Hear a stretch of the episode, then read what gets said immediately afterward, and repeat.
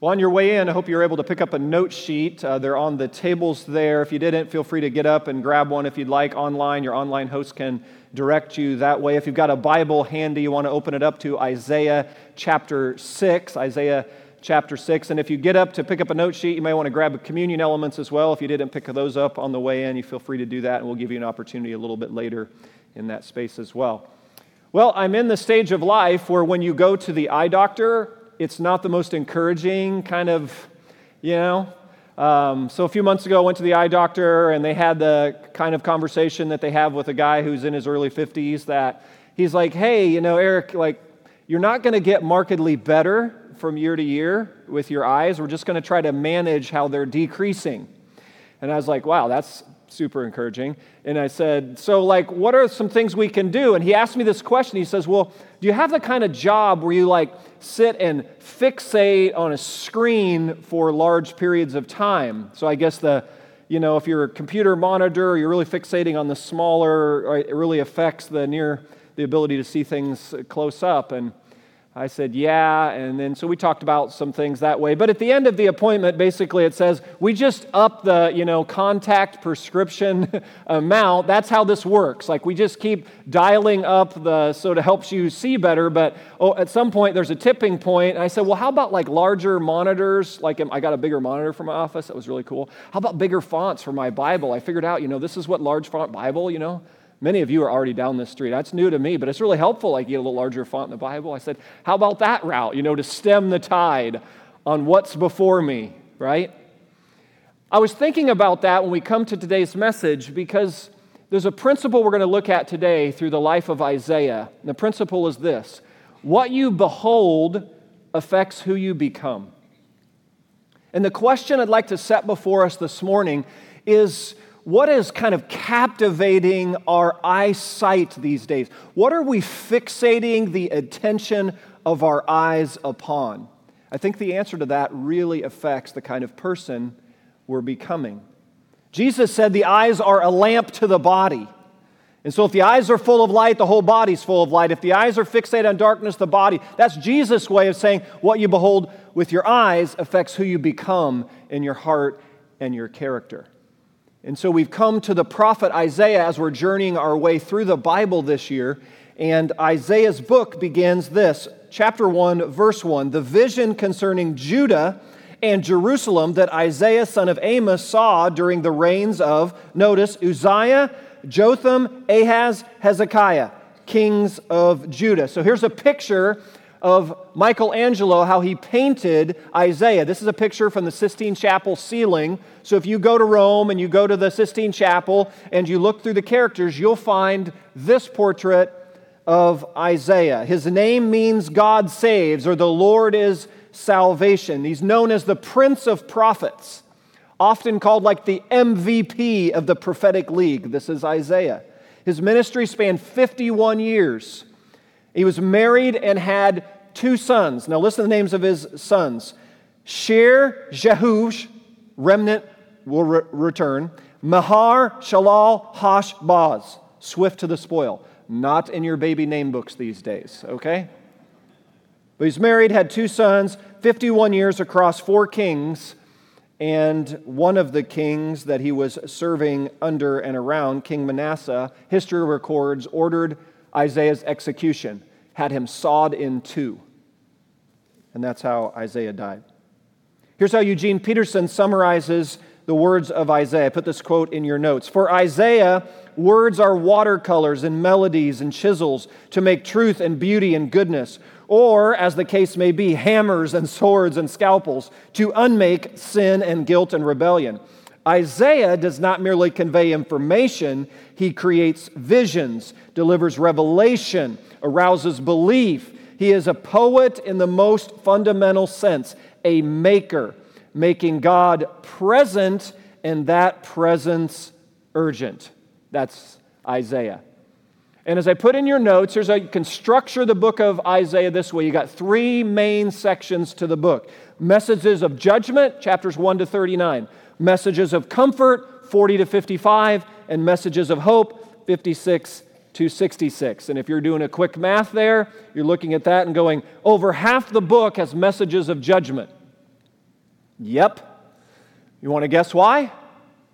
Because Isaiah is prophesying and leading and trying to keep the character of God and the Word of God before a time with the kings and the nations of the northern kingdom of Israel. Oh, for 19, you remember their run's going to be with godly kings. Oh, for 19.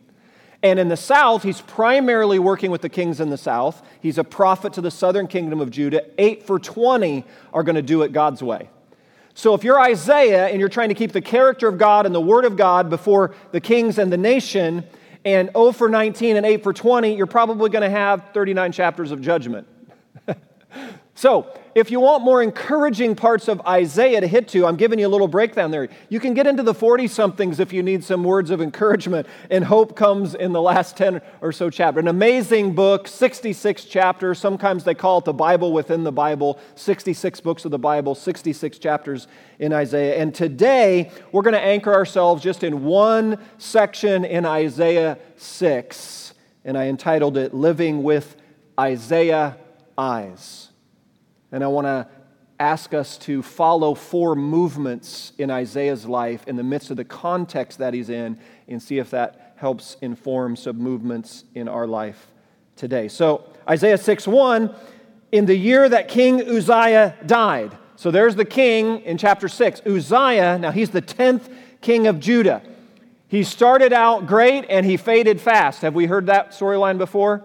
He started out doing what the Lord wanted him to do. He had Zechariah in his life, he had good uh, kind of spiritual advisors around him. The nation was prosperous, the military was prosperous, the economy was prosperous. It was going great in Uzziah's reign. You can write Second Chronicles 26 in the margin of your Bible here beside Isaiah 6. Second Chronicles 26, you can get the backstory on King Uzziah. So he started out great, and there's a key line in his story that says, and the more powerful he came, it says, pride became his downfall.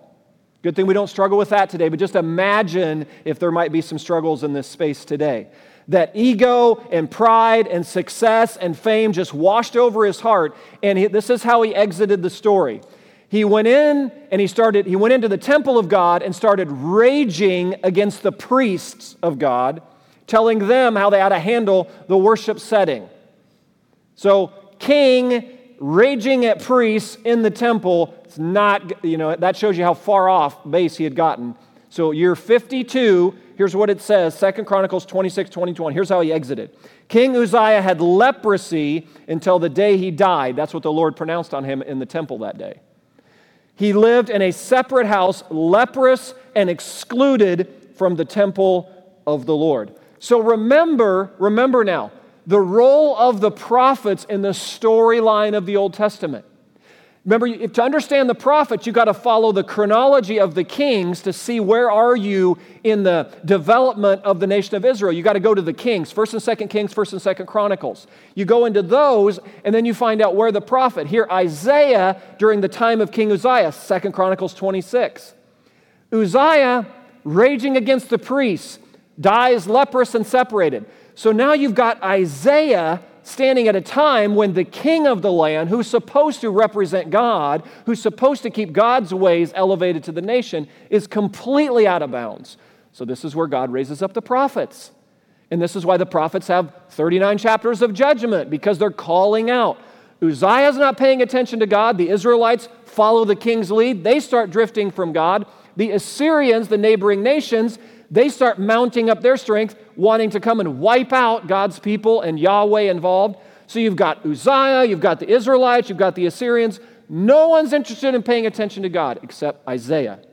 He's keeping the word of God and the ways of God and the character of God before the people. Now you understand why no one really wanted to be a prophet. There, no one walked around saying, Lord, call me to be a prophet. This was something that was like dropped on you. This was like they tried to run from it. We'll get into that next week with Jeremiah. Like, that's why I get nervous when people put, you know, bulletin boards around the city and prophet so and so's coming to town. I'm like, oh, that's not how this worked back in the day. Like, no one just labeled themselves prophet and ran around and, you know, ran around the prophet. No, that's, I mean, you ran for it because your life, how, how, what's Isaiah's life like?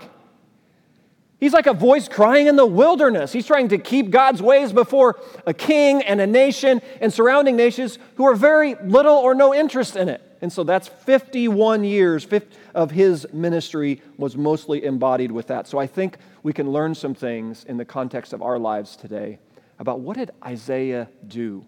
Four movements here we see in chapter 6. So verse 1 continuing on. The year that King Uzziah died, what's Isaiah say? I saw the Lord seated on a throne, high and exalted, and the train of his robe filled the temple.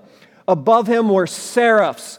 In your Bible, circle that and write fiery ones. They said they were filled with fire like angelic creatures, each with six wings. With two wings, they covered their faces. With two, they covered their feet. And with two, they were flying and they were calling to one another, Holy, holy, holy is the Lord Almighty. The whole earth is full of his glory. So, the first movement we see with Isaiah is he looks up.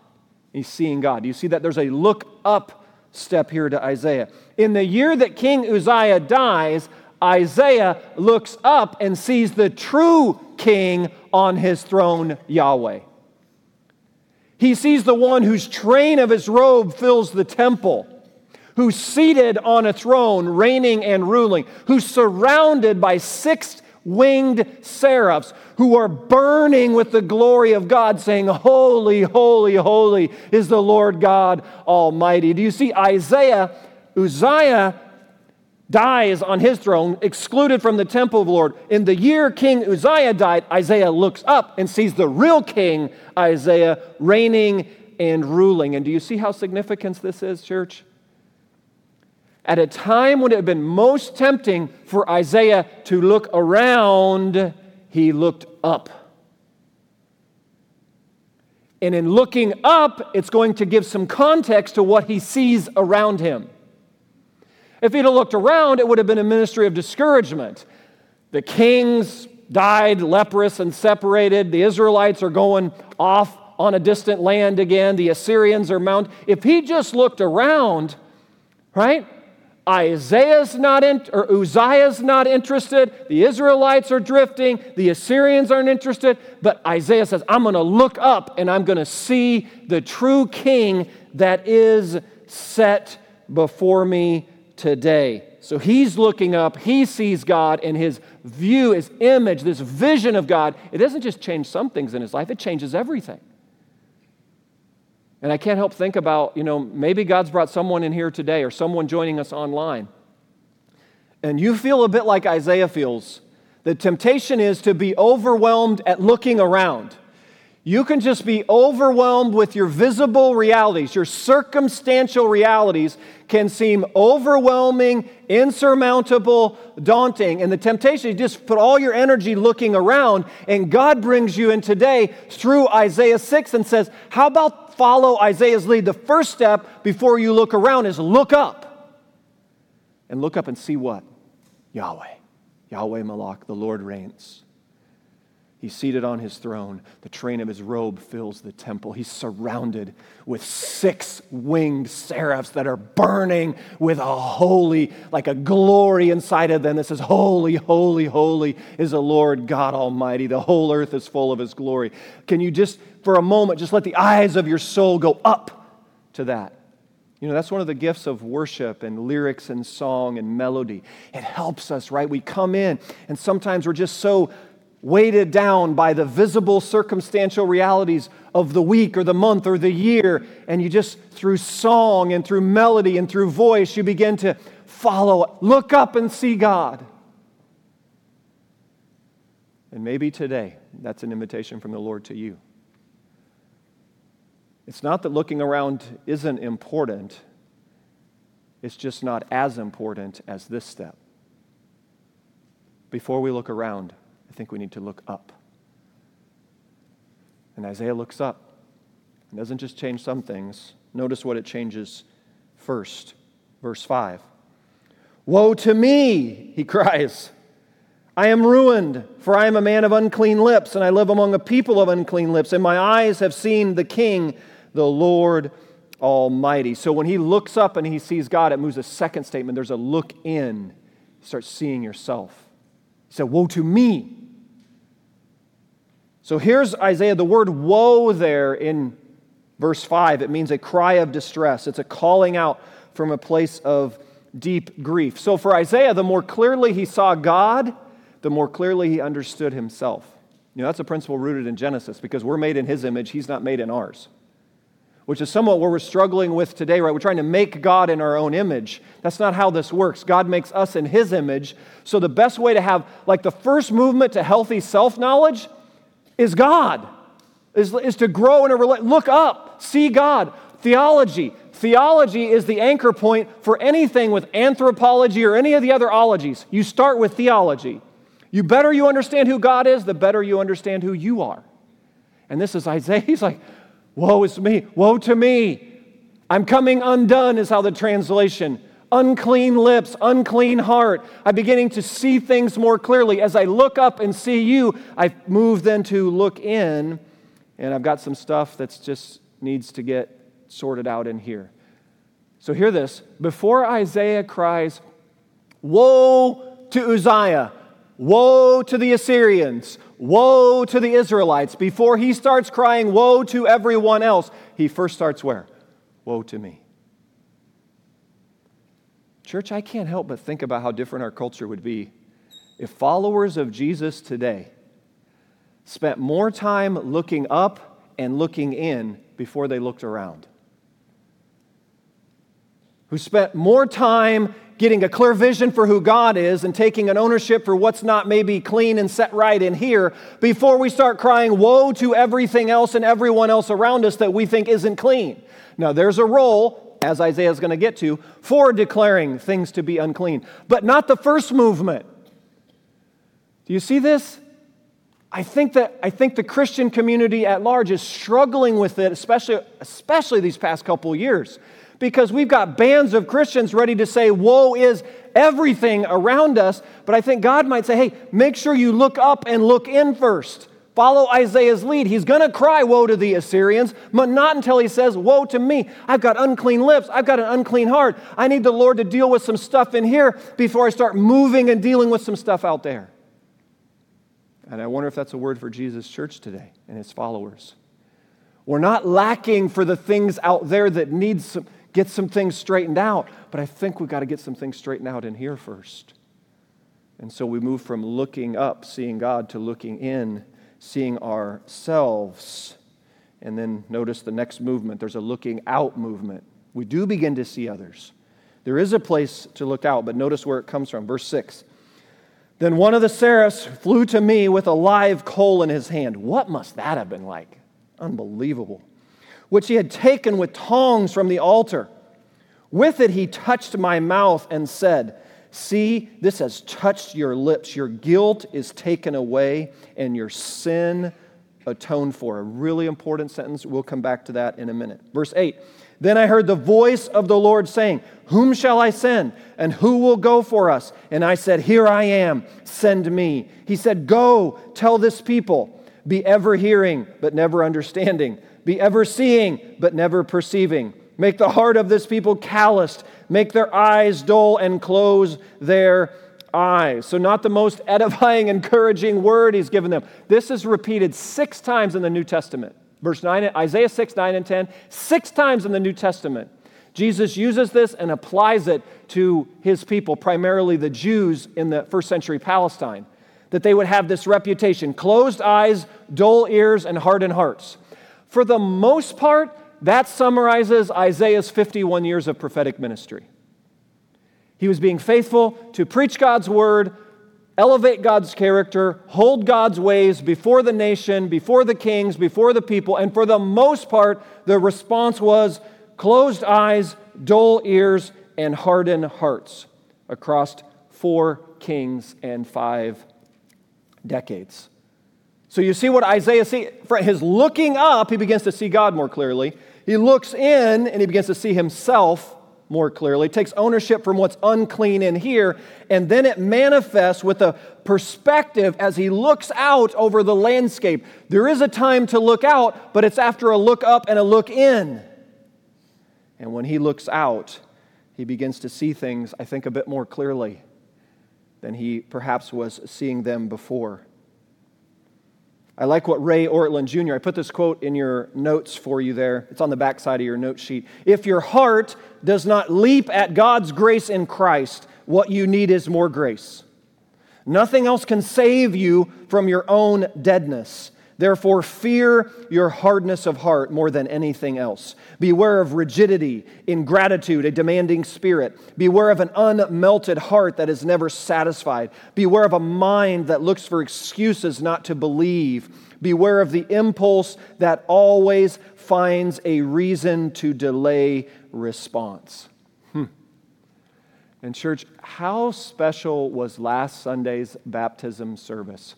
For all of us who were able to be here. And if, if you didn't get to be a part of last Sunday, let me encourage you to go back, grab a box of Kleenex, push play on the video, and watch, right? Just watch. Such a special moment for those 13 lives and those families and everyone who gathered around the tank. And there's one image that's really stood out to me as I was scrolling. Jess Strickland did such a great job capturing it all in pictures. We'll push out that link to you this week. But this image for me this week, do you guys remember David? Enos? Church, do you remember that?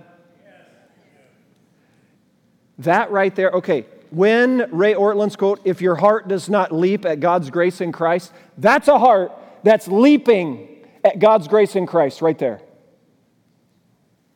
He kept, he came up out of the waters, and I know the music was playing, you maybe couldn't hear him. He just kept saying, Yes, Jesus. Yes, Jesus. Thank you, Jesus.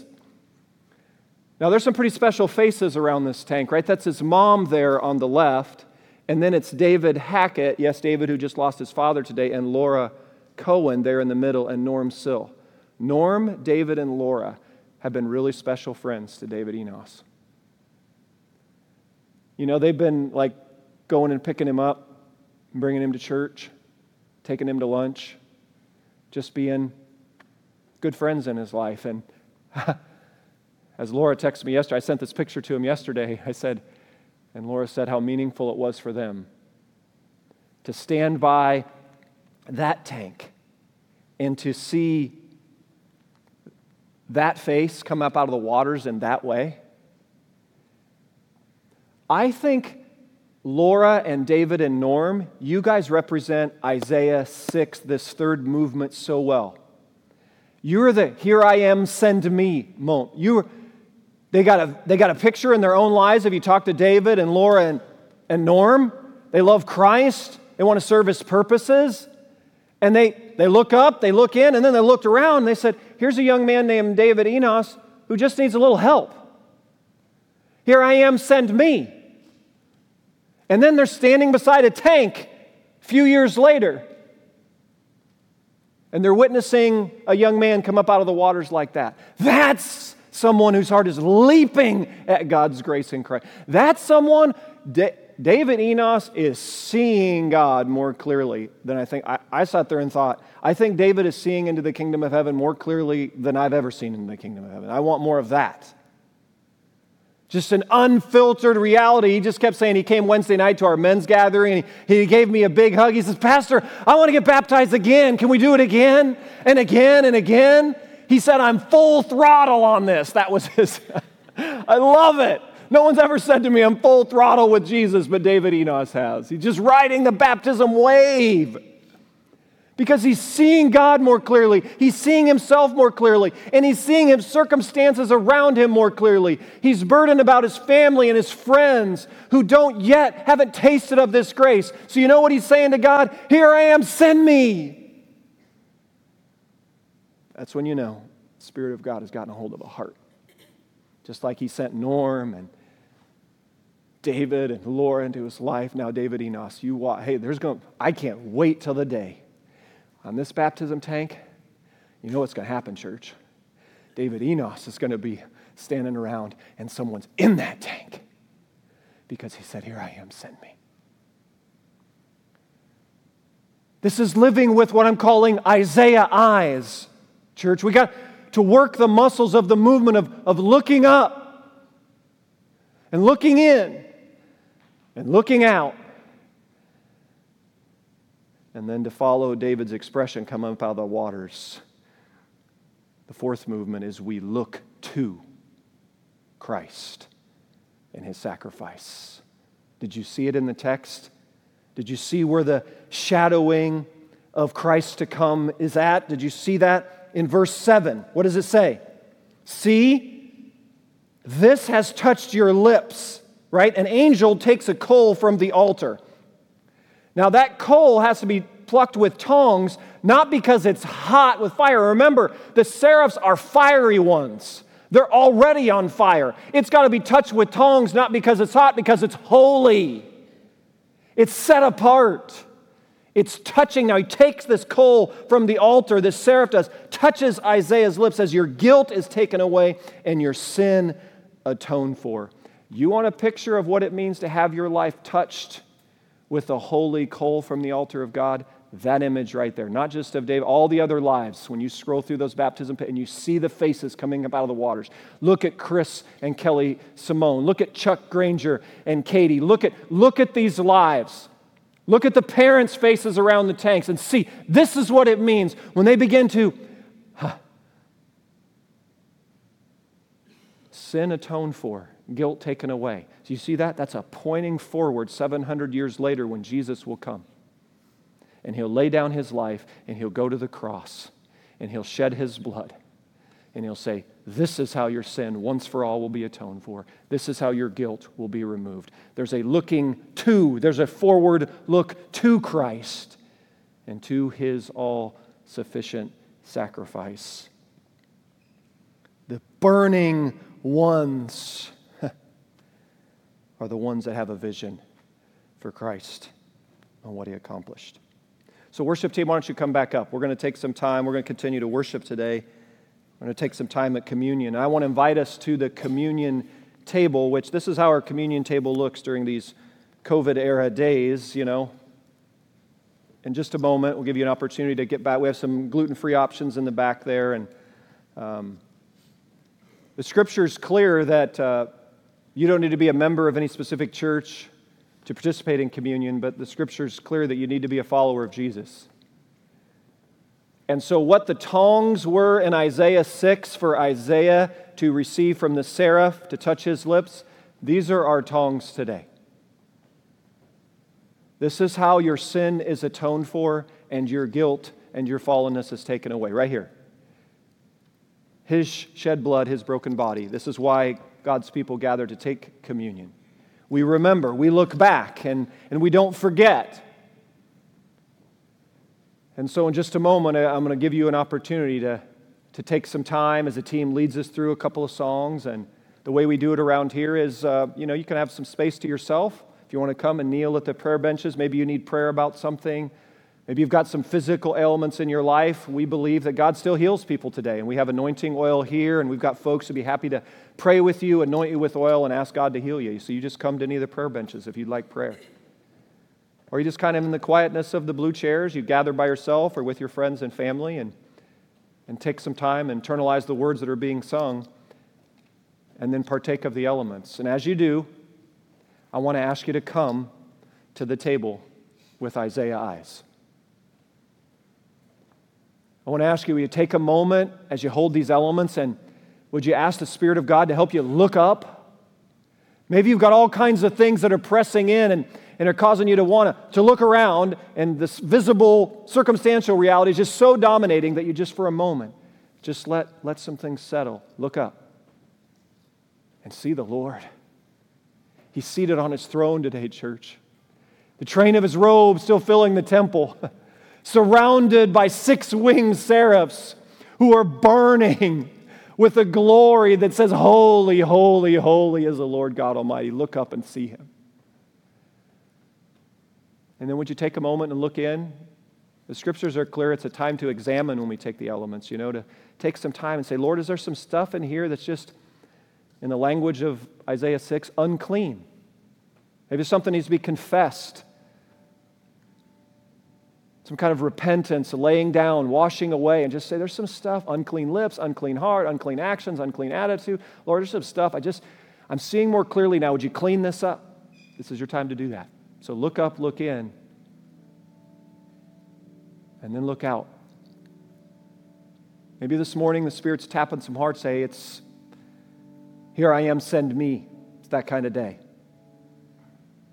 You look out, you begin to look around and say, God's going to send me into some circumstances, situations that need a ray of light into the darkness, that need a voice of hope. It could be as simple as simply, hey, I'll come pick you up and you ride to church with me. Or could be sending a text, could be making a meal, could be writing a note, could be simply praying a prayer, say, Here I am, send me. Look out, look around. Lord, what do you want me to do about? So as we look up, look in, look out, we do, throw, do so through this lens of we look to Christ and his sacrifice. This is the lens of Isaiah eyes. Let's pray together. Jesus, thank you so much for your word. Thank you for Isaiah's 51 years of faithfulness. That here we stand thousands of years later, and we can testify that the fruit of his work, though mostly unseen in his life, we testify today in 2021 it's bearing fruit. For we join his exhortation to look up, lift up our eyes, and see today. Give us your perspective on our visible circumstantial realities and we look in. Search us, O God. See if there be any offensive way in us. Help us see more clearly what's unclean and out of bounds and out of step, and take that coal from the altar through the blood and the body of Christ and touch those unclean places and make them whole. Cleanse and renew, we pray. And then commission and send us forth into this world. Here we are, send us. We hold these elements, we remember your great sacrifice, and we do this as an act of worship. Thanking you that you gave your life that we might find life in you. In the name of the Father, Son, and Holy Spirit.